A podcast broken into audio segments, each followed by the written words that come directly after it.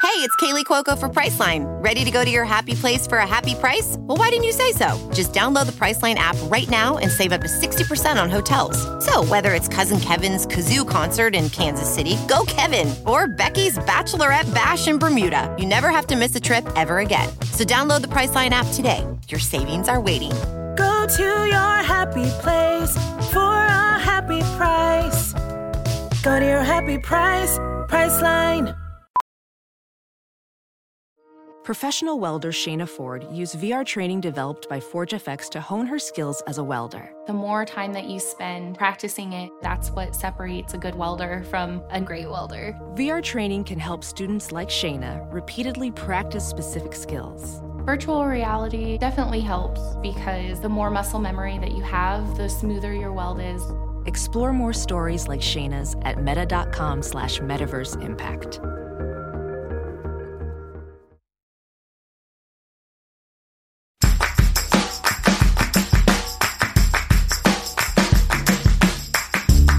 What's up, everybody? Welcome to Completely Arbitrary, the podcast about trees and some other things. etc. I am Alex Croson. I'm just one of the hosts of this show alongside. Another host by the name of Casey Clapp.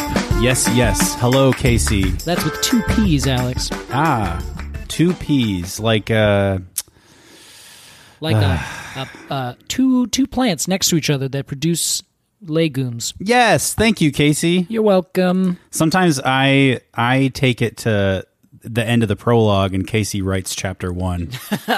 Yes, that's exactly right. How you doing? Ah, just spectacular, splendid. Great. It's a little rainy right now outside, but like a spring rain where it's just kind of like fa fa fa fa fa. This is a dry rain, as we've Yes. talked about before. Oh God, that's exactly what it is. It's the driest of rains. I've never seen a drier rain in my life. Can I tell you something? You may. Today's weather is my favorite type of weather. You're serious? Is your microphone okay over there? Yeah, it's just slowly bending down. I see that. So I have to like keep uh, bending my my my head. Why don't you fix your stand there? I'm gonna do my best. Check it okay. out. This will be noisy. Talk amongst yourselves. All I'll right. give you a subject: rain that's neither rain nor wet. Rain that's neither rain nor wet. To me, that sounds like sunshine. That is right. Yes. All right, now that we're back, Well, did you get that reference?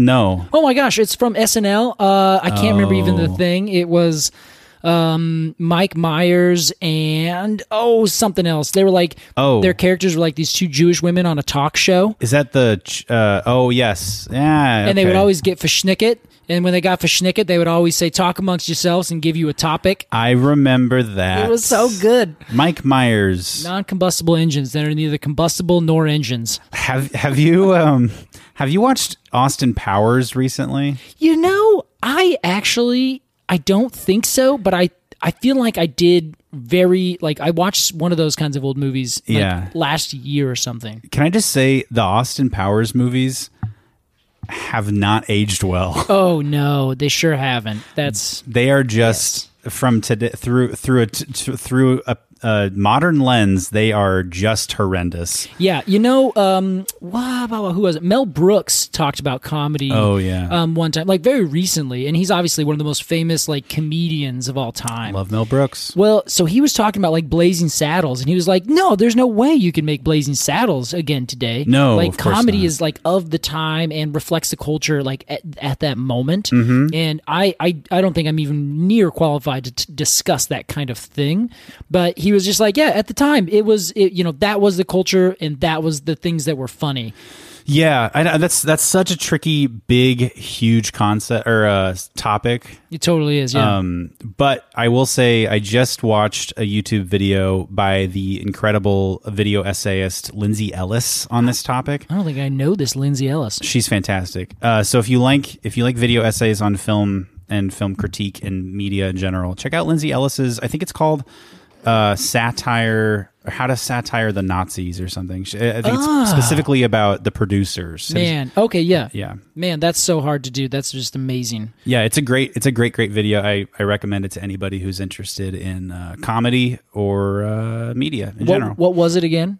Hmm. Uh, it's like it's it, Lindsay Ellis. Uh, satire something something Nazi. Look up satire Nazis. Yeah. Okay. Perfect. Yeah. There you go. Yeah. Then make a funny satire about Nazis. Yeah, it's hard to do. It's very hard, but when it's right, no, I don't know. I'm not going to try. I'm going to uh, leave it at that. We just we just got so squeamish We totally did. as we should. Uh, I, I hope that our show ages well, I do too, like Casey. a like a bristlecone pine. wow. Hey, speaking of trees, Oh, we're here to talk about a tree. that seems out of character. In fact, we're here to talk about a pretty special tree, I think. A quite pretty pretty tree. It's a gorgeous tree Oh, honey, and it's called the Japanese cherry. cherry. Nice. Blossom. Yes. So why do you keep adding blossom onto that? I don't know. I maybe it's my affinity for the TV show Blossom. I didn't. I don't even know what that show is. Casey, watch TV for I once in your re- life. I refuse. You can't force me. You know how you're always trying to get me outside? Yeah. I'm trying to get you inside. Watch some fucking TV. All Educate right. yourself on sitcoms. I'm gonna try my best. It's important to me. I understand. I want to reach out into your realm so that we can talk about it. We we you and I had a night a very lovely evening one time where you came over. I think we went and saw some live music. This is pre-pandemic, of course. Uh-huh. Oh yeah. And we came back to my apartment and we watched Community. Yeah, I remember that. We Yeah, that watched, was like, great. f- and I just it was like one of my favorite nights ever showing somebody Community who has never seen it. My fa- probably my favorite sitcom. Uh, I love sitcoms. I want to Shit is write really one good. someday. You should write one. I'm working on a couple pilots. What's uh? Give me, give me, give me the c- elevator s- pitch. uh, of one of my pilots? Yeah. Um, no. Oh, Today we're talking about the Japanese cherry. We are taking a uh, a well fueled plane all the way from Chile to Japan. just cross the uh, the old Pacific. That's right, uh, Casey. As we do every episode, let's imagine that you and I are walking through a Japanese forest. Oh, We brought man. a picnic. Oh, oh, can it have? Uh, I, I want sushi. Okay, I had it there in Japan one time. It's Uh-huh. so good. I would I would think so. Yeah, even like the fast food sushi, it's still great. Even like Walgreens sushi in Japan is pretty yeah, good. At least I didn't get it that I don't think I went into a Walgreens and got sushi. Yeah. But I think I went into like a chain sushi restaurant and I was like, this is so good. Wow. Yeah. I know 7-Elevens are incredibly popular in Japan. Oh, I don't think I went there either. I wonder if they serve sushi. Mm, probably. Hmm. Anyway, Well, let's imagine that we're walking through a Japanese forest. We brought a sushi lunch and we are going to sit and nosh and I look up and I say, "Whoa, there's a Japanese cherry blossom." Casey, what are we looking at? What does it smell like? I want to go over that too. oh, that's such a good thing to bring up. But let's start with the basics here. Okay. Visually, what do we see? So, the first thing that you're going to see is a broadleafed tree. We have moved now from our classic, uh, Casey always does. I guess not really. I imagined that we would always do, like, we'd start out with um, evergreen trees. Okay. And we didn't. We like we did a whole smattering of non of like deciduous broadleaf trees. Oh, yeah. Very out of character. Well, yeah, we kind of we kind of we Jackson Pollock did a bit. Yeah, we really did. Yeah, and I think it looked great. Speaking of, I saw someone on the side of the road on on when during I was during work Uh-huh. doing like Jackson Pollock style paintings on like doors and things today. Oh, Just out of the garage on the on the side of the street. was it vandalism or was this like s- this somebody was somebody was like painting their own door? Yes, it was it was art. They had doors and Okay. things out in their garage, and they were pa- painting them. And I, was, I I see. literally drove by. and I was like Jackson Pollock. All right. Interesting. Anyway, so you're walking through a forest. We're at this picnic. We set it down. You look up and you see this gorgeous flower blossom above you, and you're like, Mm-hmm. "What is that?"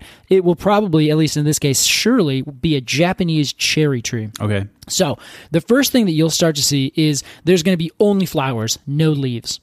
That is how they start. The flowers Oh. always pop off first, at least in most cherries, at least the Japanese cherry for sure. Is that unique among cherries Oh, I don't think so. or among Most of them- trees rather? not necessarily, no. A lot of times they would do that first, and that is because all the energy is stored up, and they don't want anything to get in the way. They don't. Either it's wind, they don't want the leaves to get in the way. They don't want pollen, and they don't want the pollen and things to land on the leaves. Okay. And with animals, uh, animal pollinators like bees and flies and things like that, they will prefer that there's nothing inhibiting their access to the goods. I see. So they're just putting the flower out f- center stage Here it is. There's no choral background. Exactly. They are the choral. The whole thing is the chorus. But I I would imagine though, they're all like, you know, they just like do everything on the high end where it's not like you have a full range of octaves. Okay. It's just like oh They're but all like, yeah. sopranos and altos. Yeah, exactly. It's gorgeous. Sopranos. I don't know. You're the music person, not me. No, I was thinking of uh, more TV. Oh, gotcha. Yeah, I should have known.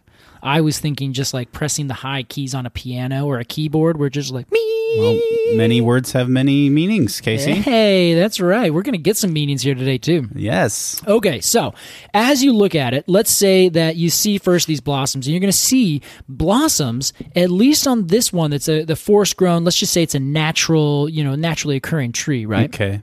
It will have leaves, uh, not leaves. I'm sorry, petals and sepals and flower parts, all in multiples of five or only five. Five like flowers together. No, no, no, five petals, five sepals, five stamen, five pistils. Wow. Yeah, that is a um, a classic thing for the uh, any plants that are in the rose family. Casey, I'm looking at a photo and I'm counting, and you're correct. Yes. That is a classic rose family thing. So, um, most roses, and we're going to touch on this subject in a second, um, that you see nowadays are what we ha- what we call double flowered, and that means that. Uh, well, I'll explain what it means, but you don't see things. You see a lot more than just five. Okay. But if you go find like a native uh, rose out on the coast or something, it will have five petals, and then it'll have maybe five or ten um, individual parts in between it, like pistils, pistils and stamens and things like that. Okay. So the, the this is uh what is the rose rosaceae? That's it. Nice. Well done. Thank Yeah. you.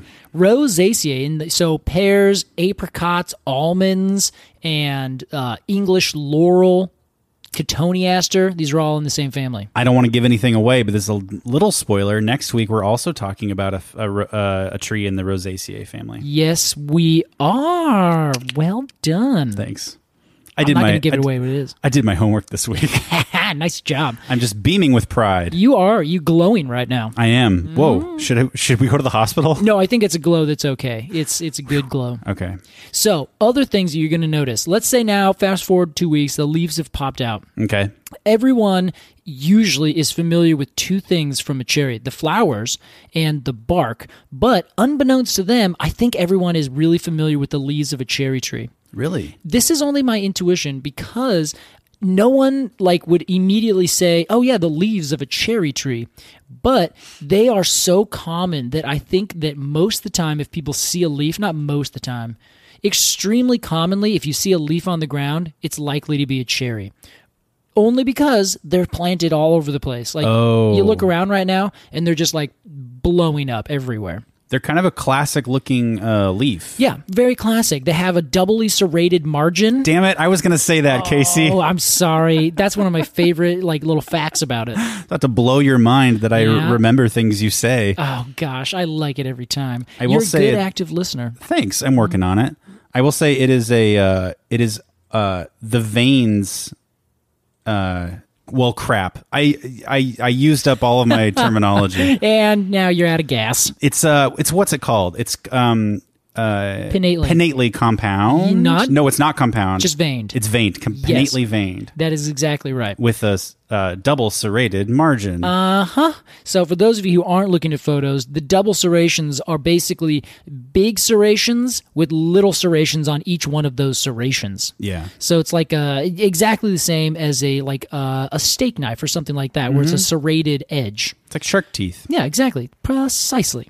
So, the other thing with the leaves, if you look closely, and this is a thing that all cherries will have, and I say all cherries and I mean most cherries because, like, we always have to say there's a ex- an exception to everything Okay. they have these little things called nectar glands or nectaries on the edge of their petiole, which is the um, the little stem that connects the leaf to the actual true stem of the plant. I see them. Yeah. So if you're ever like, is this a cherry tree? And you're like, well, it has the doubly serrated margins. Uh-huh. It's a non, uh, it's a simple leaf.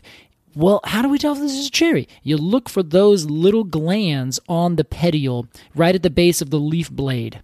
They're I don't know how else to say this. They're little. They're little testes. They do. They're like little pimples right there. Yeah. Yeah. Sometimes there's two, three, four. It kind of depends on the species or what's Oh. going on with the plant. Sometimes there's only one. Sometimes they're really hard to see. okay. But they are usually always there, especially on a cherry. They won't be on plums. They won't be on um, apples or pears or anything like that. They're barely on um, things that are still technically cherries, like in the genus Prunus, like plums and uh, apricots and almonds. What do the glands do? I believe they basically. Uh, I'm, I, you know, I've heard several different things. Okay. My understanding, I've always heard them as nectararies, where they just kind of put out a little teeny tiny bit of nectar. I don't know why. To sweeten the deal for an insect. I or- guess so, but the flowers have already come and gone. that's a good point. So why are they doing that? Interesting. So that'll maybe something that I'll look more more further into. Then the next time we do a cherry, I will elucidate everyone, Cool. or at least say again, I still don't know. You know who I bet knows? Sibley.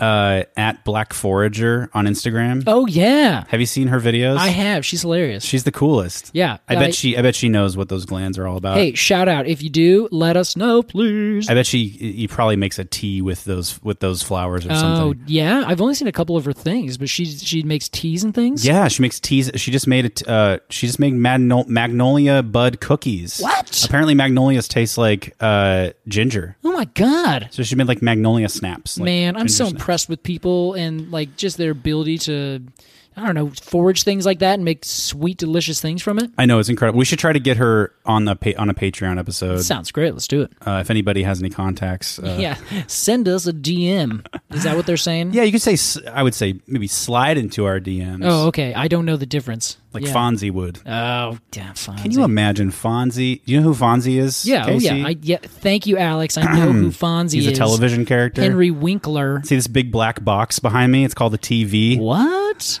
I thought that was a mirror, a very bad mirror. It's basically a streaming service box. Oh, I've never heard of that. There's not much actual television being watched on this thing. Is that Casey, the- oh, go ahead. What? No, I was gonna make a joke. I'm, I'm, I take it back. Please, please tell your joke. Oh, I was gonna ask if those are the things that I see moving pictures on at the bar. Yes, Cool. that's what. those are the motion pictures you see. They call them talkies. Love me a talkie. I'm never going back to to, to silent film. what? Ah, it's the golden age. well, okay. So the last thing that you should notice and know about cherries. Okay.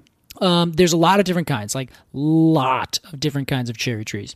Um, and one other thing that really pulls them all together that if you're like, oh, is this a cherry? Is this not a cherry? Whether or not you're going to get the species down, you can usually tell if it's a uh, a cherry tree of some sort if you look at the stem. They have these horizontal lenticels, are what they're called. Yeah, a couple of fancy terms, but if you look up cherry bark, and this is a, a famous thing that everyone's very familiar with, they just may not know that that's only on cherries. Sometimes birches, but they look different on birch trees. I see them. They look Yeah. like stretch marks. Exactly, and they they kind of are, but not quite. It's actually um, those are glands, and I can tell you what they are. They're basically gas e- exchange um, holes called lenticels in the bark, so that as the bark does different things, gas passes in and out of the bark. I hear that. Yeah, right. Let me tell you. Gas passes in and out of the bark. Every now and then, through those little things called lenticels. These trees are passing gas. Oh yeah, they're all all these trees are passing gas. Trust me, it's a it's a it's a regular it's a regular shit show out there. Well, speaking of passing gas, Casey, I don't want to know what you're gonna say I next. think you do. It's maybe my favorite my Oh. favorite transition I've ever come up with. Let's talk. Can we talk about the fruit of these trees? Oh, we can. Wait, do these trees grow cherries? Yes. Okay, thank God. Yes, they do, but there's a little bit of a caveat here. Cherry trees are the fruit of a cherry It's called a drupe. And the drupe is basically you have a seed inside a really hard thing, we call it a pit, and then a fleshy outer coating. Okay. That's a droop. All cherries are droops. So is a an apricot, and um, All stone fruit? uh, most of the time, Peaches. yeah, exactly, yeah. That's another another rose family thing. Yeah. In fact, I think peaches are. I think they're still in Prunus. Yeah. There you go. Yeah, there you are. So prunus. Oh, we never even said the scientific name. Prunus cerulata is the tree we're talking about. Oh my goodness. Wow. I'm ashamed. We've only done 14 of, the- 14 of these episodes. That's it. Ugh. At 100, we'll we'll have this down. I'm gonna. We'll, we'll we'll know what we're doing. People are so nice to be patient with us as Thank we you, guys. stumble our way through making a podcast. Well, Prunus cerulata is what we're talking about here, but there are also a bunch of other different kinds of ch- Japanese cherries, which would basically just be. Um, because it's been bred so long, again, it's going to be a story we're going to tell in just a little bit. Um, there, the genealogy is really complex because they've been interbred, and there's some species that are endemic to Japan. There's some that have been mixed and moved around, and some people said, "Oh, this is a species," and they said, "Well, it's not a species." And there's this big genetic study that they did, and they split everything back up again. So it's complicated. Okay, though, but the f- the fruit, the droop, Yes. am, am I imagining it correctly that you can go up to one of these things, pick a cherry and eat it and spit out the seed? You are and you are not. A Japanese cherry, Prunus cerulata, the big ones that you see planted all over the place as those big flowering trees that Yeah. are there for the flowers, either they do not produce a fruit because they're sterile, or they do produce a fruit and it's this little teeny tiny thing that looks like a, a, a super tiny, very not good looking cherry. and you put it in your mouth and it's just this super sour, bitter, astringent kind of thing. Uh, that sucks. Yeah. But sweet cherries, and there's lots of different kinds of sweet cherries, like the ones that we grow that are from a completely different species. Okay. Many different species, actually. Well, this is a southern accent situation because I came into this thing thinking that we were going to talk about delicious cherries. Oh, I'm so and sorry. here we are with a cherryless cherry a tree. cherryless cherry tree. How shame on you, cherry tree. Shame on. Don't blame the cherry. It's a victim as much as you are. All right, sorry I Yeah. lashed out. It's okay. It's you. You can. Uh, the podcast regrets the error. Not regrets the error. Regrets the outburst. Yeah, I'm sorry everybody. Say it to the cherry tree. I'm sorry cherry tree. All right. It forgives you, I bet. All right. Wow. So, Okay. the Japanese cherry tree Uh-huh. has these horizontal lenticels, very cherry like, has these beautiful blossoms. They are gorgeous understory kind of trees. They grow on the edge of things. You're never going to find unless, well, not a Japanese cherry. You're not going to find them as like the big dominant trees in a forest. They're always kind of like a side component of it, you know. Ooh, like on the edge of the forest. Yeah, exactly. Where there's lots of light, n- only on the edges or in these little pockets, so that they can just pop their little flowers out there and then get their uh, get pollinated, and then little birds will come and eat all their seeds, all those droops, and then they'll bloop bloop bloop drop them off all over the place, and then you have more cherries. Quick side question. Yeah. Can you please define understory? Oh yeah. Okay. So an, if you, you can think of the overstory or the the canopy of a forest, right? Oh, that's called the overstory? Yes. Or it would be if there's more than one. If there's just one story, it would just be the canopy, which is just all the bushes and all Oh. the tall big trees at the top, the high, the highest echelon. Story as in stories in a building. Uh yes, exactly. That's yeah. kind of the, the etymology. That that is exactly right. Versus the uh, understory would be that kind of secondary level plant that's growing, that's big enough to be a tree, but it's not the dominant thing way up in the sky. It's Okay. underneath all those trees. Okay. So, what about like uh what about like bushes and things? That's understory? Yeah, I would probably call that the shrub layer because they're not quite at the level of a tree. They don't really take up a lot of space. They're just kind of like in you know the bottom maybe eight feet of the forest. Okay. maybe ten feet. Then you have the understory trees that are um, shade tolerant trees, and they're also trees that would be kind of like snaky kind of trees that can just kind of grow and find every little beam of light that's coming through the forest and take advantage of it. Would like a magnolia be an understory tree? It would be even the problem is though magnolias, um, magnolias and the Japanese cherry, they're not shade tolerant, so they have to grow kind of on the edges or in clearings and like little spots. I see. yeah, so they're understory in that they don't grow high up, but they're only on the edge where they can get lots of light. Okay, now what's undergrowth? Ooh, the undergrowth. I mean, according to David Attenborough, that would be like the duff layer on the very bottom Okay. ground where you have like you know things are decaying. Yes. There's like moss, It's not over a foot tall. Got it. Yeah. that's what I thought. But the the, it's- the moss and ferns and and uh, mushrooms and stuff. Yeah, exactly. but that could undergrowth. that could very easily be anyone can say, "Yeah, there's a lot of undergrowth over there," and they could just be referring to you know brambles or whatever. Okay. So it's a fluid kind of s- kind of term. Okay, great. Thanks for clearing that up. Well, anytime. So, otherwise, um, the big thing that you're going to see is these beautiful flowers. Obviously, that's the thing. That's what we're here for. That's what everyone knows, and that's why this tree is famous as it is now. Yes. And the flowers of it are, again, in little, uh, everything's in fives, or they're double flowered. I'll tell you that in a second. And they are generally like pink or white or some gradient between the two Okay. and that's about it. That's what you're going to see. Sometimes they're going to hang down in like big groups where it's kind of like this. Um, they call it an, an umbel, and they just hang down, and it's just this big like globose ball of individual flowers. When I s- when I googled uh, droop, Yeah. ch- uh, Japanese cherry droop, Uh-huh. because I was looking for the a picture of the of the actual cherries, I got a photo of that, of like Oh. a big ball of of leaves and flowers just kind of hanging there. That's totally it. Yeah. yeah, and that's what they do, and that's why they're so pretty. Everyone loves um, them. they're very pretty. Wow, was that a disgusted? It was. Oh boy, is this Um, another? We'll talk about it later, Alex. Oh man, Well, anywho, the flowers are again why we're here. This is why they're like such incredible trees and why they're planted everywhere. yeah. And the their relationship with the Japanese people and the culture go back so long. It's so fascinating. I'm very excited to get into this. All right. Well, before we do, we should take just a 5-minute break. I would love that. Oh wait, not 5 minutes. That's way too long. Uh, well, our ad is about 30 seconds. Shh, perfect. We'll be right back with more completely arbitrary.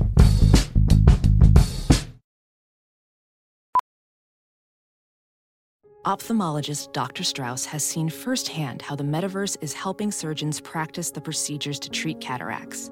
Cataracts are the primary cause of avoidable blindness. He works with a virtual reality training platform developed by Fundamental VR and Orbis International to help surgeons develop the muscle memory they need.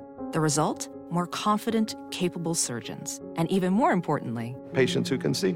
explore more stories like Dr. Strauss's at meta.com slash metaverse impact. As you write your life story, you're far from finished. Are you looking to close the book on your job? Maybe turn a page in your career? Be continued at the Georgetown University School of Continuing Studies. Our professional master's degrees and certificates are designed to meet you where you are and take you where you want to go. At Georgetown SCS, the learning never stops, and neither do you. Write your next chapter. Be continued at scs.georgetown.edu slash podcast. Welcome back to Completely Arbitrary. Today we're talking the Japanese cherry, Sans Blossom. You can keep Blossom on there. It's kind of like saying dodo bird, or like, you know, it's like the dodo, Oh. it's already a bird. The cherry is already a tree that blossoms. Okay. And I feel like it's too specific. We're not talking about the flower specifically, we're talking about the whole tree. The blossom is just the flower. Yes. Well, I- at some point in my childhood, I heard cherry blossom tree. Oh, yeah. And it just sticks with you. and it just kind of lodged its way into my crinkly old brain. Yeah, I know what you mean. I know what you mean. I still call it a dodo bird, even though I don't like it and I have it tattooed on me and I just never think about it. It's like a it's like calling it a hamburger. I would I really want to get a hamburger tonight instead of just a Really? burger. Huh. I've. Now I'm really wondering. I'm questioning every definition I've ever had of anything. Now I want a hamburger. Oh, me too. But we're not here to talk about hamburgers. We're here to talk about no. cherries. No, no, no. All right. So cherry, cherry, cherry, cherry. So I, I like this, and I think half the reason I like it is because I really like cultures. I like cultures that have a lot of history and that are storied. I think is the best way for me to put it. Are you like me in that you love other cultures because we are both uh, uh, white and we have none? You know, maybe, maybe it's not that we don't have none. I just don't like it as much as I would like to. I mean, what do we have except Yeah. Well, grass is always greener. There's probably a bunch of people like, man, I wish I was, you know, over from Portland, Oregon, which I love. I, I mean, I do like my culture. the Portland culture? Yeah, I think Really? it's nice. Yeah, it there, there's you know, it's not perfect. I will be the first to admit it, but it's I don't know. It's better than a lot of other cultures. At least people ride bikes around here. Whoa, I shouldn't have brought it up. Let's Yeah. move on. anyway. All right. We're talking about the Japanese culture and its intense and very interconnected relationship with the Japanese cherry tree Cool. specifically the Japanese cherry blossom and the collective blossoms on the tree. So, uh, Alex, are you familiar with Shinto? I know the word. I know that it's a Mm-hmm. religion, possibly an ancient religion Yes, uh, in Japan. that is correct. All right. People would call it, or it has been called, um, the indigenous religion of Japan. I see. um, which of course would mean that it is the religion that has come uh, that w- the people of Japan, as a culture that existed for uh, exists for thousands of years, Yeah. has existed for thousands of years. That's what I was trying to say I got you. uh, way back when, just like any other culture that's ever existed in isolation, or you know, in not necessarily isolation, but you know, just in and of itself. I understand. They developed their own religion, their own their own culture Yes. most cultures, um, whether you're talking about the Greeks or you're talking about the you know Russians, Native Americans, i- Native peoples anywhere, most of the time they have some kind of spiritual belief that comes with it. Mm-hmm. Whether or not you're going to call that a religion per se, or just their spiritual sort of way that they interact with the world around them. Right. This it's, would bi- it's human nature to uh, I don't want to say make up religions, but Yeah. we we uh, yeah, that's part of our whole deal. exactly We love the ascribe gods. meanings to thing. We love the gods. Can't get enough of those guys. You have it perfectly. so in this case, this is the indigenous uh, natural or nature religion of Japan, Shinto. okay. And what it basically, how it boils down is it's very fluid. Uh, the, a lot of things I was reading are basically like, you know, there's no right, there's no wrong, it's not perfect, there are no like true priests, there's no doctrine or dogma or, you know, things that you have to do in order to be Shinto. You can just be like, I'm Shinto, I, I this is my belief. It's not like an organized religion. Yes, exactly. It's a very it's a very dispersed kind of religion. Got it. Anyone can do it. Any or any I I assume anyone can do it in whatever way they want. Cool. So in this case, um, I bring it up because it has as a nature or natural religion. I think it's a nature religion is the term I, I read a lot. It more or less um, has the idea that the gods and certain spirits are in all these different things around you. So um, they would embody, and these spirits are called kami, K A M I. I think I'm pronouncing that correctly. And um, the kami will live inside different things, inside of a tree or a stone or a mountain or um, concepts like fertility and um, happiness. They live inside the rain, the wind. They would these entities and concepts would have a s- a- a spirit that is um, endowed within it. Does that Okay. make sense? Absolutely. So um, they would revere these things and they'd honor them and they would put um, uh, these l- ropes around it. And I can't remember the name of the rope. It was very hard for me to pronounce it. Um, but it was basically they would just honor things and they'd put these like um, rice straw rope that they would weave and they'd put it around different objects. Okay. And it would be a protective, um, a protective emblem on the tree or on the rock or on the shrine, whatever. To protect the object. Yeah, exactly. Okay. Yeah.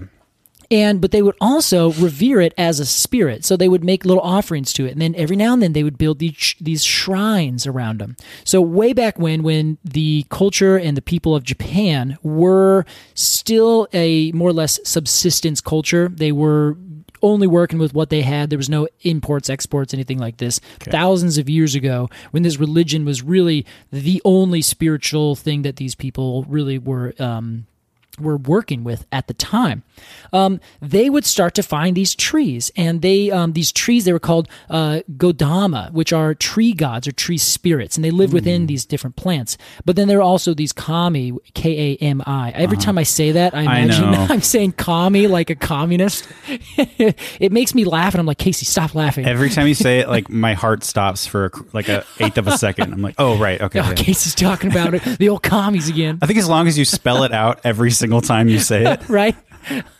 well, let's say let's say moving forward, anytime Casey says "commie," he's probably not talking about a derogatory term for a communist. Yeah, yeah. exactly. Well, so um, Probably. the way that I have kind of um, understood um, the way this works is that you would see something, or they would just say, um, you know. This is a really weird old tree, and for whatever reason, it would be honored, and they would build this little shrine, and the shrine would be um, for this spirit that lived within this, that is embodied of and for it. So it wouldn't be Okay. like necessarily in the tree. Sometimes it would be the tree itself, you know, and this Got kind of it. thing thing. And I should add a caveat here. I am not a scholar on ancient religion, especially Yeah. of Japanese religion. This is just my my backwards research research trying to learn about you know how this tree um, became what it is today. for sure. And and just to piggyback on that, I do want to say if you're listening to this and you're and you're and you're grinding your teeth and you're rolling your eyes and you're saying no, they're getting it wrong because you yourself, you know, practice Shinto or yeah, know it better than I do. know it a lot better or have familial ties to this, please, please, please write us. We're going to do something. I haven't talked to you about this, Casey, but What? I want to do something where people people with firsthand experience in Mm-hmm. these trees because we we don't have that. In many times, that's true. Uh, yeah, that's that meant not always, but um, if if somebody has like a a deep connection to one of these trees, please write us and we will publish your words in some way. With your permission, of course. But yes, Yes, yes, yes, of Yeah, course. on our website we have a a whole section that's basically our regrets section where we're like, we messed this whole thing up. Read this. Yeah, and I feel like this season's going to have a lot of that. I hope it doesn't. I hope. Well, I hope it does. I hope that we that we hear from hear. I from, guess that's true. Yeah. It, this is all about us learning too. absolutely, because we have a limited perspective. Pre- precisely. I just wanna put that on the yeah, table. And we are trying to like advance the uh, sort of the cultural understanding of these trees. That's what this season's all about. Yes, Um, because to take that one step further, Yes, please. when I look at you and I and what we're doing right now, I can't help but think, oh God, two white men from Mm. the United States talking about world cultures Yeah. that they read about online. And I don't want to be that person, but That's it's true. kind of what we're doing, but from a tree perspective. Exactly. So- That's, we should keep that in mind. This is all just a little bit of background before we talk about these trees. Yes, it's all about the trees, but we just want to be, I don't know, I want to be super sensitive to that and very cognizant of that. And I want everybody to know that we see that. Yes. We are not going into this thinking that we are like schooling anybody on any world re- uh, religion or culture. I barely think I'm schooling anyone on trees. Well, that's not the case, Casey. shut up. It's not the Casey. uh, so I just want to make a very frantic plea to keep that in mind as we go forward with this season. Rant over. Thank you, Alex. We all appreciate it. What were we talking about? We were talking about the basically spiritual component of this tree. Right. So we'll fast forward through um, this sort of uh, spiritual tenets through which these trees became uh, so renowned. Yeah. But we're going to fast forward through to um, basically seeing these trees and building these shrines around them. They started to um, do a really interesting thing. These uh, they're they're I say priests, but they're not really priests in my understanding. They're just Okay. people who would take care of these shrines, you know. And so they would start building shrines about um, different trees and different things. They'd build these gardens. The Japanese, of course, are well known for having incredible gardens. Yeah. And what they would start to do is they would build metaphor in all these different things. And the, uh, the- actually the samurai had a lot to do with this. They were sort of the warrior class, but they went by uh, what was the term? Um, I think it's bushido. And it's basically like the the code of the warrior, right? Okay. Um, but one thing that was involved in that is they had like this very high moral standard that they had to make. Like it was the utmost, you know, moral uh, purity, almost, right? Kind of like a knight's code of honor. Yeah, exactly. It, very, very similar. And they also played that kind of uh, sort of social class role as what a knight would, like not Yeah. quite royal, but not quite you know not royal. And um, and so a lot of people revered them, and they became this uh, uh, this class of people who revered this tree, and they would make these metaphors with the blossoms of the cherry tree, and it would stand for and represent things like um, the transience of life, where the flowers would pop off off this gorgeous tree and they'd stay there and they'd be absolutely like mind-blowingly stunning Yeah. for a week, maybe, maybe two, and then they would just Wow. gone Oh. with the wind. Only a week? Only a week, and they don't even the petals then uh, basically disintegrate in like a matter of moments when they're on the ground. Wow. Yeah. But There's they're really they're just so delicate and fragile and Exactly. And so you would have this sort of dichotomy of this delicate and fragile, and it would represent this sort of like big, beautiful thing that would then just flutter away. And they'd be like, that represents life and the inevitable death that comes at the end of it. beautiful. It was truly, as I was reading through this, it's like, oh my gosh, this is so full of like symbolism and all these things. Yeah. I think trees at large are full of symbolism. Yeah, most definitely. We've talked about a lot of trees where I haven't said it on the pod because who cares? But also, I- I've been thinking, God, that is such a perfect metaphor for this. Oh or, yeah, You know, man, I think about that all the time. I almost have to hold them back, it like you do, because I'm like, I can't think in any other way. yeah. I mean, let it let it flow. I say we let it flow. Thank you so much. This is so empowering. The beautiful creative side of s- science. You know. Yes, that's it. Yes. So fast forward again. That's actually the perfect transition, Alex, Well.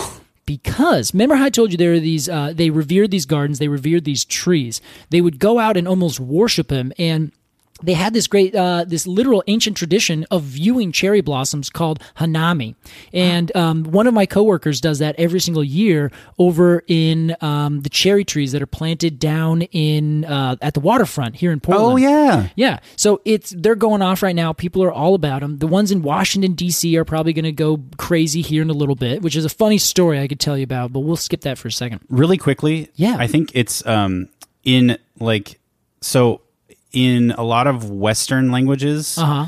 we put the emphasis on the second to last syllable Oh. so we would we would look at that word and say hanami Okay. but i believe in japanese it's hanami Really? they put the syllable there they put the emphasis either on the first or the second syllable Oh, depending on man. how long the word is oh, I hope that someone can tell us about that too. So the the the um the name for the cherry blossom, uh, the name for the Japanese cherry in Japan, uh, which is spelled S A K U R A. Yeah. we we might say, you and I might look at that as English speakers and say sakura, Uh huh. but it's actually sakura. Oh.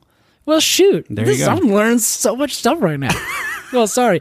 Uh, Hanami. Hanami. Nice. All right. So it's a tradition of going out and looking at the trees. I can't tell you how much I love that this culture has a tradition. We're basically like, well, it's time. Everyone needs to go out and look at the trees. I just think that's the best that- thing. That is very much up your alley. It's totally up my alley. I love that for you. So what they would do is they would go out and look at these trees. Then they would come back and many times they would bring them and plant them in their yards, in their you know villas, in their gardens, at the palaces, at their shrines, and all these different things Bring them from where? from the mountains, from the woods, wherever they were. you Like dig 'em know? dig them up and, and take them home? Yeah, sometimes they'd find a little cherry tree or a little cherry, and then they would, you know, grow that or something. Oh, or like a sapling or yeah, something? exactly. Yeah, Okay. things like that. So not a big tree. Of course. And then they would start to interbreed them. And it, uh, my understanding is that it's the uh, kind of the these people who took care of the shrines and almost sort of these monastic kind of Ah, figures, where they would just be that's what they would dedicate their life to. It's just like growing plants and then interbreeding them. So they would start to do this, and then they would breed this one and hybridize it with this other one, and then then s- all of a sudden they would get a red cherry tree, or they would take a red cherry tree and a, a white cherry tree. They'd breed them, and you'd get a pink cherry tree. Okay. and all of a sudden the genes basically just mix, and you get this hybrid in the middle, right? So they started doing that over and over, and with genes. I'm not going to get into it because it's extremely complicated. Thank you. You're welcome. But if you start to do, um, if you make a certain kind of hybrid and you interbreed it with itself again, you get this third generation. Ooh. and that third generation, and a lot of times, is sterile. It's like a um, a horse and a donkey. You breed a horse and a donkey together, you get a mule. The mule is sterile, so you can never have another mule. Mm. Unless you breed another horse and another donkey. Exactly, because they're sterile. Is this real though? This is totally real. This happens with the cherry tree as well. So remember how I Wow. brought up that term double flower? yeah. So that is another one of these third generations where instead of the um, sexual parts, the piston or the stamens and the pistils, um, in a lot of times, instead of those existing, they're basically uh, there's a mutation that makes them into oth- another set of flower petals. So you get instead of just those five on the outside, you get another five or ten on the inside.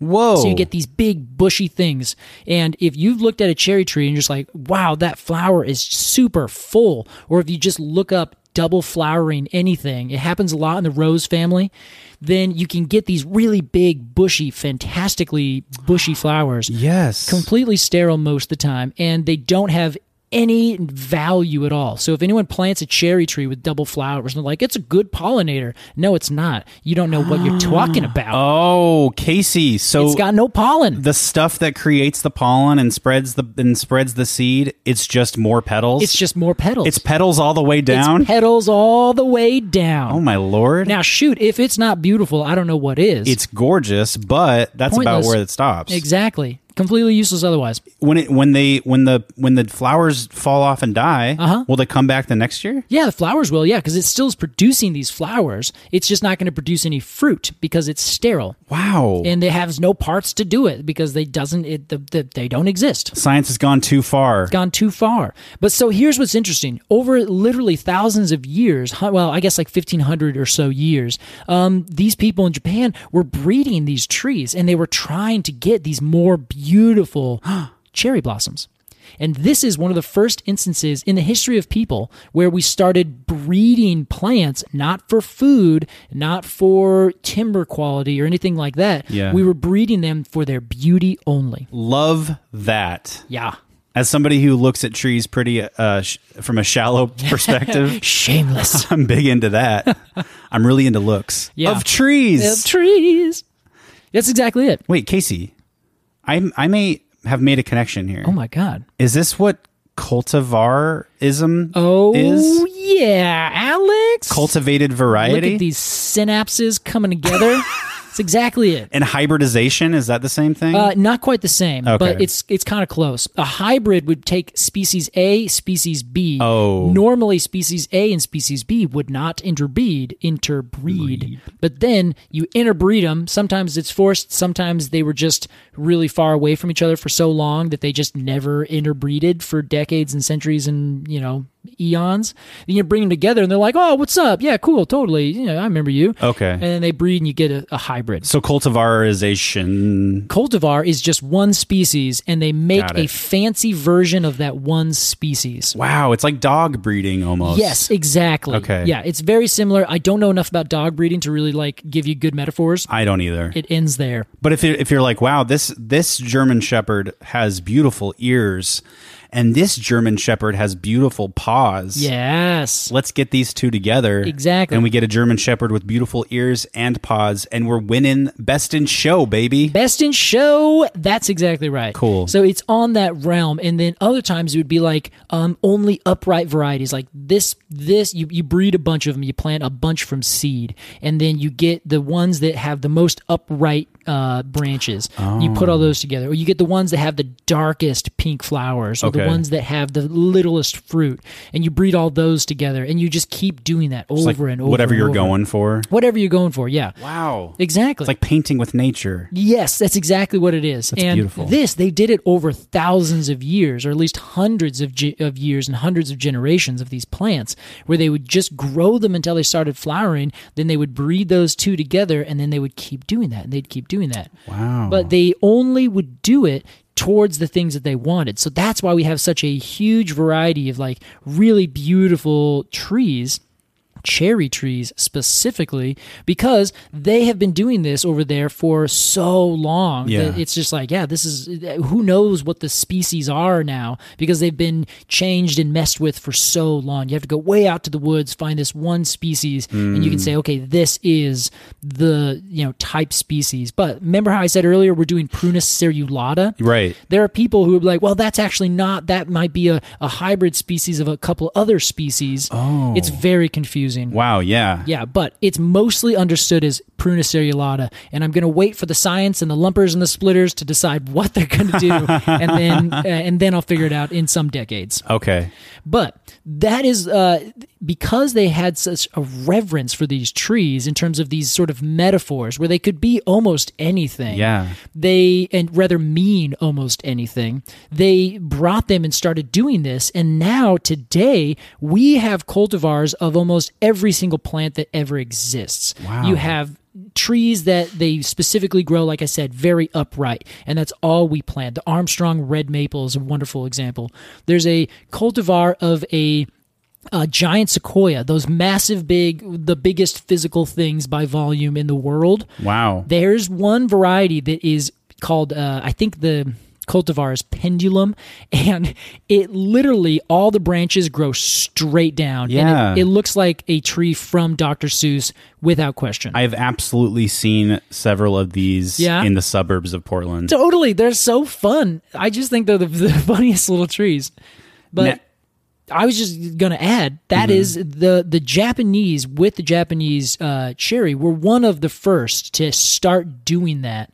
Um, they you're not growing it to get the biggest nut. You're not growing it to get the biggest juiciest cherry. Right. They just wanted the prettiest flower. That's incredible. I love that. The prettiest flower. The prettiest flower. And then they create these monstrosities, which have these, you know, massive double flowers, and they break, and they don't have anything for bugs. And Here's my big sad follow up question. I okay, have to have one. you must. Are there people? Is there is there a perspective here, a valid perspective in your eyes, that there is something wrong with this practice? That it is a bastardization of nature. That we are manipulating things uh, in the ways that we shouldn't. I don't personally believe that, but I can see s- I can see maybe somebody thinking that. Yeah, I would say definitely. Okay. there there is a perspective for that. I would agree. However, I think that perspective is mostly reserved for GMOs, genetically modified organisms. Okay. So the difference between the two is if I take a couple cherries and I just dust pollen on either one and then create a third kind of cherry Uh-huh. or produce over breeding over hundreds of years Oh. a specific kind, I'm using the genetics that the tree already has. It's still a natural process. Exactly. Okay. Whereas now we've basically got that, not basically, we've got that down to a literal science where different engineers can come in and say, okay, I'm going to take away this gene and I'm going to add this one. and then you get blue flowers. And it's like, that's not natural. Yeah. You know, you get corn that is able to withstand. Roundup, and all of a sudden you have Monsanto growing corn all over the place that can withstand any pesticide you put on it I see. that's not natural. completely different from what from what's going on with Yeah. cultivate cultivarization. Yeah, or just, cult, just cultivation, or just uh, Cultivation. breeding, plant breeding. Okay. Yeah, so it's not it's not the worst. I will say it does it carries a lot of risk because as you select for genes, and I, I bring this up a lot actually with dogs or a fox. I heard is a great example where if you wanted to, um, if you breed for certain things, you have X amount of chromosomes, right? Okay. what I think um, humans have 48 pairs or yeah, oh, 24 pairs, 48 chromosomes. Okay. So everything, all the millions of genetic things that come with us are boiled down and on those fu- uh, 24 pairs. Everything. So you, you, if you choose one thing, it is going to be on a certain chromosome with a bunch of other stuff. Okay. So if you choose for that Ah. thing, you're getting all that other stuff too. Got it. So if you choose against something, then you're getting rid of all the other stuff on those chromosomes. Right. It's not so cut and dry like that. But an example that I read about in foxes is that they wanted to um, basically create domesticated domesticated foxes. So I don't know. I, I would have to find this research. But what happened is they would choose, select for, and breed the more docile foxes because foxes are known to be very like uh, aggressive. yeah. So they would get these uh, the more docile, nicer ones, and all of a sudden they started to notice that the ears started to flop down, like any floppy eared dog. And they're like, "Why is that happening?" And it turns out if you select for docility in foxes, then you also select for the genes or the genes for the sharp, pointy ears go away. Interesting. Yeah. And so all of a sudden they're like, well, we don't want floppy eared foxes. That's not the point. It's like, well, if you want one, you get the other. Yeah, that sucks. Yeah. I hate that shit. So with the trees, it happens where if you get the one that has the double flowered or the pink flowers or something like that, Yeah. maybe it has almost no resistance to this certain disease, or maybe its root system is just completely awful and it never does what it needs to do. It can't take certain conditions, you know. Whereas if you go back to the native species and it's just the normal one, it's got pathetic little one flowered flowers and but that thing's tough as nails. It can do anything Yeah. cherries are like known to be some of the toughest plants. They'll just keep growing. You cut them down, they'll send up a thousand shoots, you know, that kind of thing. Oh, much like the uh, black willow. Yes, extremely similar, yeah. Casey, are there like are there like protected like is there like an arboret are there arboretums of these thing of these cultivars? You know, I'm not sure. I'm I I would be willing to bet there is. Yeah. There's some plant breeders um, outside Portland here who every single tree that they basically create a variety for, they plant in this certain arboretum that they have, and then they just watch it grow just to see what's going to happen. Because maybe in 1970 they're like, cool, new new variety, name it. Yeah, patent it and all that stuff, and then they plant it, and they're like, "What's it going to be like in 50 years? What's it going to be like in 30 years?" And then they they do things like that. Cool. Not to mention, um, when a lot of these varieties were first created, they were planted and then they were just grown, and then they would take clippings off of those because if they're sterile, you can't create a new one from seed. So they would take a clipping and then they would grow it from uh, from cuttings, or they Oh. would graft it onto another cherry stock, most likely Prunus avium, which is just called the bird cherry. Really super tough tree, got great roots, great root system. Cut the top off, put a fancy tree on top of it. Now you got a fancy tree with a good root system. Wow. Yeah. Now if that's not Frankenstein, I don't know what is. I was gonna say it sounds a little It's a Frankensteinish. little Frankensteinish, and then the rootstock sometimes will just like blast off and Oh. overtake the tree. Hell yeah. yeah, and then that's a that's a big problem. Frankenstein's revenge. Exactly. That's what it is. Casey, I think this is a perfect time to move on to our review, our rating rather, Yeah. of the Japanese cherry. Every episode, we give a rating of zero to 10 golden cones of honor. This season, honor is spelled H O N O U R. Casey is our resident expert. Yes, sir. We begin with you. All right. Although I've spoken very high mindedly about this tree, I love that part of it. I think that the Japanese tre- cherry tree, in terms of the lore and the place that it is Yeah. in, you know, Shinto and in the uh, the cultural aspects of Japan, and then when it's like you know sent over to the rest of the world as like um, you know their representative and that kind of thing with all the symbolism that comes along with it. I love that. I think it's gorgeous. Um, there's trees that are planted in Washington D.C. that were given to the United States in oh, 1900, 1909, I think, 19 early 1900s. It's a famous story, and that was like this big peace offering, offering between obviously Washington D.C., capital of the United States, and uh, Tokyo, capital of Japan Okay. that's where it ends. I otherwise just have had enough. Uh, Wow. I yeah, I love them. They are. Remember how I told you earlier that you could get a Japanese cherry and it has flowers that pop out, and then they're great. They're beautiful, stunning. A week later, they're just on the ground blowing over. Yeah. The rest of the tree sucks for the rest of the year. This is just classic Casey Clapp bullshit. It is not. All right. So I started this podcast with you, Alex, because I had opinions on trees. and then I was like, well, I kind of want to do my, my research. And then I'm always like, okay, this is kind of interesting. There's some fun things about this tree. But you know what? Put me on the street tomorrow and walk me by some Japanese cherries and be like, yeah, it's nice now. Mm, that's it. It's like, it's like a.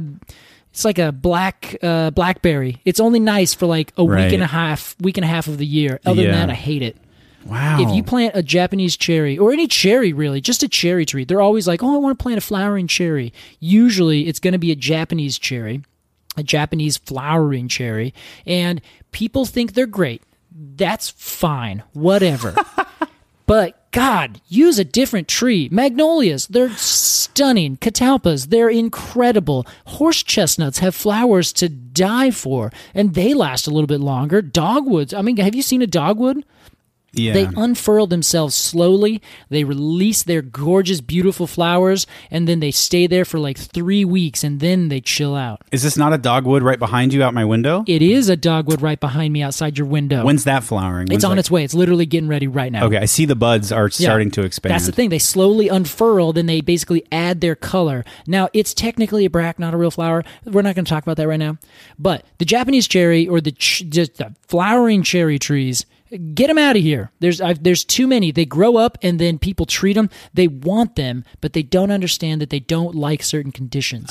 so they plant them in the worst possible places. They get uh, this thing called shot hole fungus, and everyone's like, "My Japanese cherry," and I'm like, "Well, it's a stupid tree in a stupid place." Like, sorry plant it somewhere that it is happy plant one per acre and no more they're everywhere and half the time people are cutting down gorgeous big beautiful trees because like oh it's too big i want it something small like a cherry tree and i'm just like you are so frustrating then around here the remember how i said that prunus avium that rootstock that you'd put the fancy one on Yeah, yeah. when that rootstock, when you cut it down and the rootstock sends up its new shoots and everything, Uh-huh. those new shoots then put out these cherries that are viable because they are not the fer, um, infertile or the uh, yeah infertile double ones. flower? Yeah, and then those become super invasive all over the place. Hmm. I have there's a time and a place for the cherry tree. If you're growing cherries, that's a fine time. That's a fine place, as long as it's like in the gorge where there's a lot of wind. Um, they also get this disease. I just there's so many little problems with them. All right. they're so overplanted, and they are replacing big, gorgeous, beautiful trees because people are like, I don't want the the hassle, and it's like, what? They're only nice for like 30 seconds. You want to dedicate your entire front yard to just a 30 second beautiful tree. After that, it's just this like scraggly thing that gets, you know, insects all over it all the time. It drops sap. You can't climb it. It gets this little fungus, that, not fungus, it's called gummosis. If a little insect goes into it, cherry bark tortrix. It's got problems. So I'm saying, I give it a five, a five straight five. point zero. 5.0. Nope, 5.5 because I like the blooms one week out of year. Are or these one week out of the year? are these cones even golden to you anymore? These are golden cones. These of course aluminum they cones are. of honor? They are these. Yeah, these are aluminum. They're aluminum tinfoil cones. but man, the artists who put those together, incredible.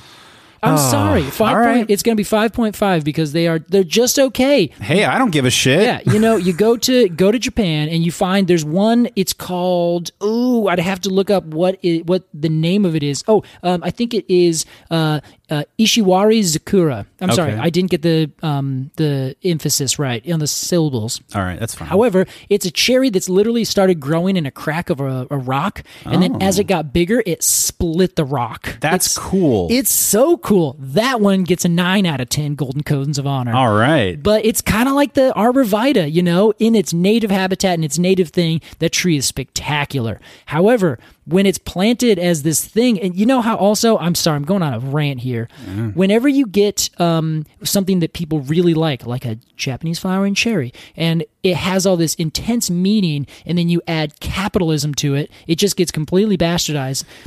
They're sold all over the place for 30 cents a tree, and you Yeah. can just plant a billion of them. And people plant them along these roadsides, and they do nothing for the road at all. They don't make, they're not a big canopy tree. And then it's like, okay, well, yeah, I mean, it had meaning when it was this really intense cultural thing that you planted here for a very specific purpose. And now it's just like, no, we're going to overdo it, everything, because it's always everything now, all the time. And it's just like, oh, God, plant Wow. a different tree. That's how I feel. One one per acre. Five point five. That's right. Golden cones of honor. Golden cones of honor for the sorry. Japanese cherry from Casey Clapp. Every now and then I feel so bad taking such a left turn at the end of the show. My heart is racing. I know it's a little scorched earth around here now. It it was it, everything was so pleasant and positive all episode. It's because I was in a Japanese forest the way you ima- made me imagine. And I was Yes, like, This yeah. is lovely. and then you got transported back to reality where you're Yeah. in a ra- rainy Portland. where- Exactly. I'm in a suburban area where they just planted a bunch of trees because they're like, this is going to be a really nice suburban tree planted right here between the sidewalk. Woof. They had to take a bunch down in Oregon City because they just they pulled the sidewalk up by about a foot. So if you're walking on the sidewalk, you were surely going to trip. Or if you're on a wheelchair, just get in the road because you can't get on the sidewalk. It's awful. It's- There's sorry, I I don't like them. I don't like them. One one breaker, if that. I uh, I They uh, better be revered. I searched for that rock cracking uh, uh, cherry tree. Oh yeah. and I must have misspelled it because I got top ten angel anime list. Okay, it's spelled I S H Uh-huh. I W A R I dash Z A K U R A. got it. It's really cool. We'll include a picture of this in. Uh, oh, it is very cool. Yeah. Oh, it's a thick boy. It's thick. I think it's like 400 years old or something oh like my that. god, it's really thick. See, that tree is worth it. That one is a revered tree. Aw, it's wearing it's wearing crutches. Oh yeah, see, right. That's that's that's the thing. That's the kind of tree that you're like, no, we don't want you to break. We don't want you to hurt. We don't want you to even have a chance to break apart. I cannot support that enough. However, we just that that tree is not the Japanese cherry tree that we have planted, you know, in- on the streets of Oregon City. Okay, I'm gonna zoom through my review. All right. I've had enough of this of this shit talk. no, I love seeing you get all upset about trees. It's really interesting to me because I'm like, how how do you feel this way about trees? Oh God. but I reckon I would I would be the same way if I were talking about like a, a movie or something. Yeah, sure. yeah. You're like, I love this director, but man, is Shutter Island awful. Wow. I like Shutter Island actually. Okay. Sorry. Anyway, what were you saying? Here's my review of the Japanese cherry. I think it's a beautiful tree. Uh, I like all the things I learned about it. I like that. Uh, I like I like cultivation. I think cultiv. I, want to say cult cultivarization. All right, that's Cul- fine. Cultivarization. I like cultivarization. Cultivarization is pretty sweet. I think it's it sounds very it sounds very creative, and I think that uh, cultivating trees for the sake of being beautiful is a beautiful concept. And who are you hurting there? Not re- anybody, really. Mm. No, not really. It's not. It's not a. It's not a mammal. You know. Uh, hey, it's still alive. I mean, you're not killing it. yeah, yeah, totally. You're not, you're, you're not like it's not in pain. Yeah. Um, so I I also I and I'm I'm kind of ignoring all the things you said about it at, in your in your insane uh, primetime rant. Sorry. It's like you it's like you stormed the stage of a local news network with your manifesto and your hands are shaking I'm so upset. and the director's like cut away cut away and the editor's like no people need to see this i give the japanese cherry like a really solid well-earned 7.5 All right. Okay. kind of right up the middle of the upper register um yeah i think i think a 7.5 is about where i land I think that sounds eh, that sounds pretty fair. Maybe I'm just jaded.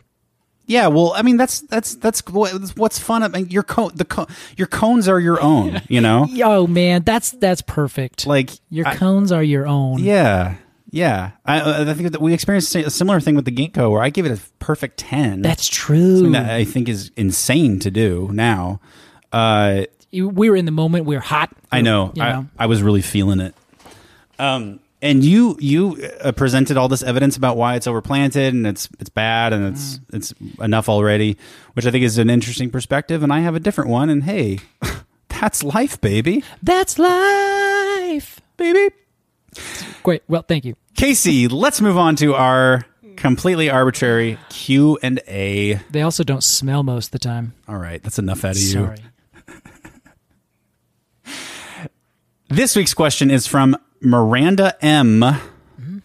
Miranda says, "I have a question." And well, first she says, "Hi, hi, Miranda. Hey, Miranda. Thanks for a great first season. You're so welcome. Thanks for thinking it's great, Anytime. Fingers crossed that this next one's going to be the same greatness. or even better, maybe."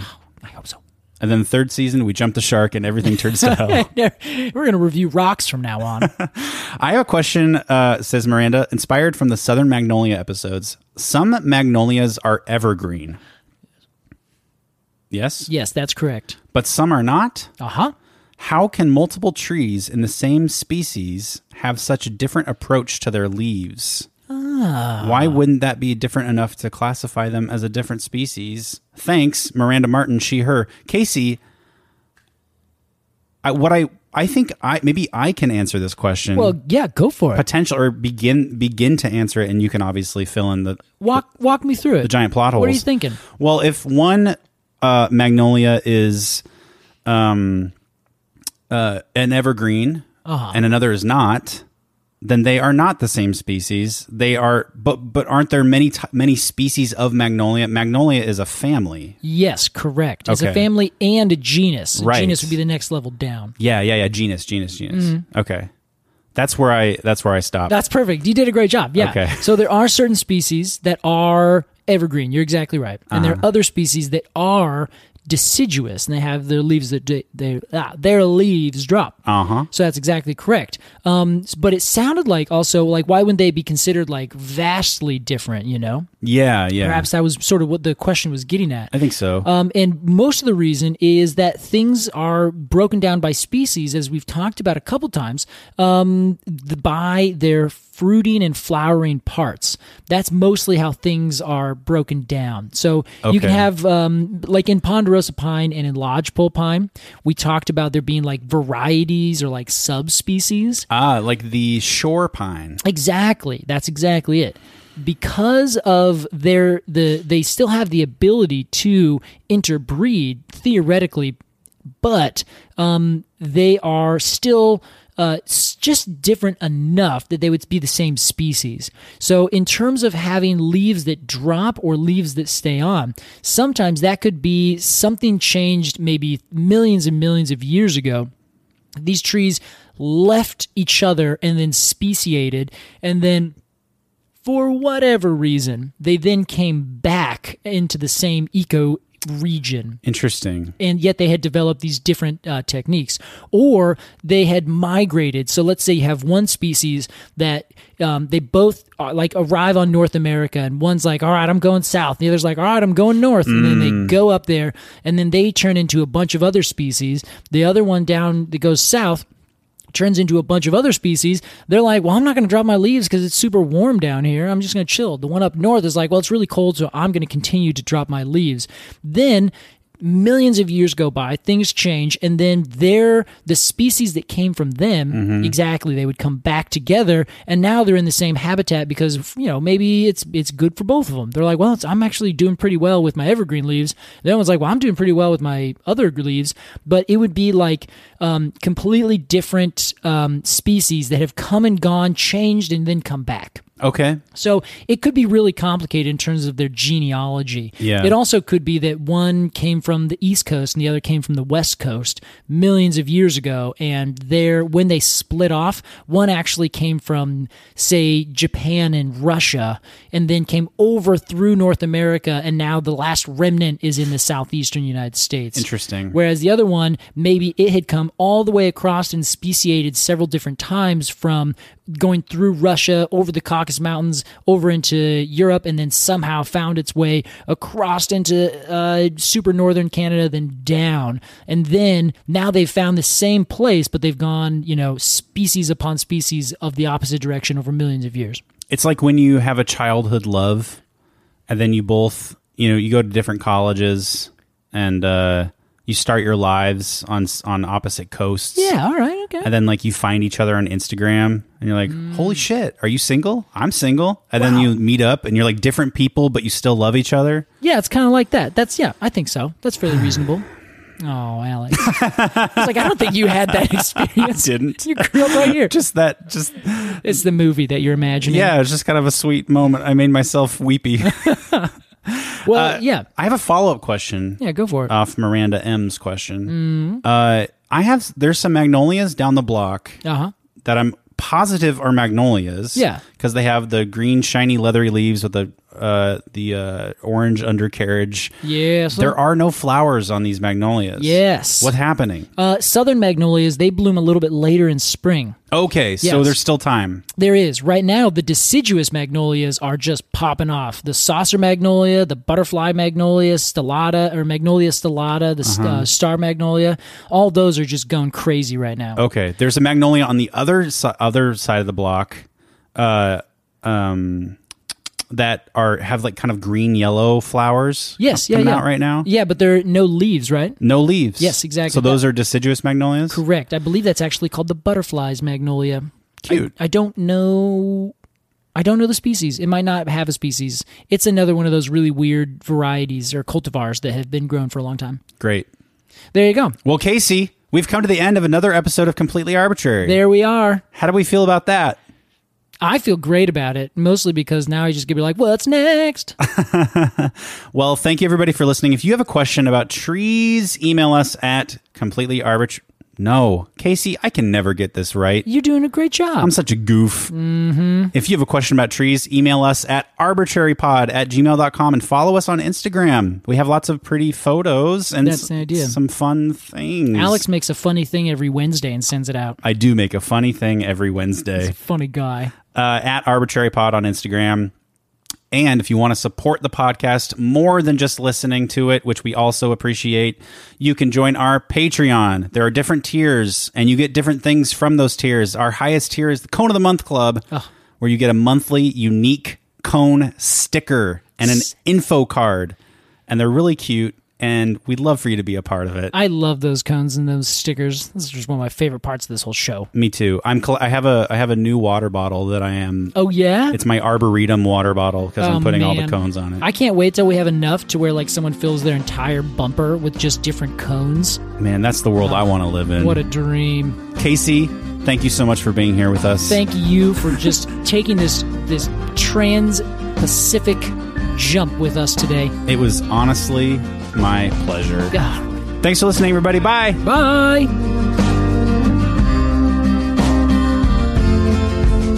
Completely Arbitrary is produced by Alex Croson and Casey Clapp. Our production consultant is Olivia Frankie. Our artwork is by Jillian Barthold, and our music is by The Mini Vandals. Thanks for listening.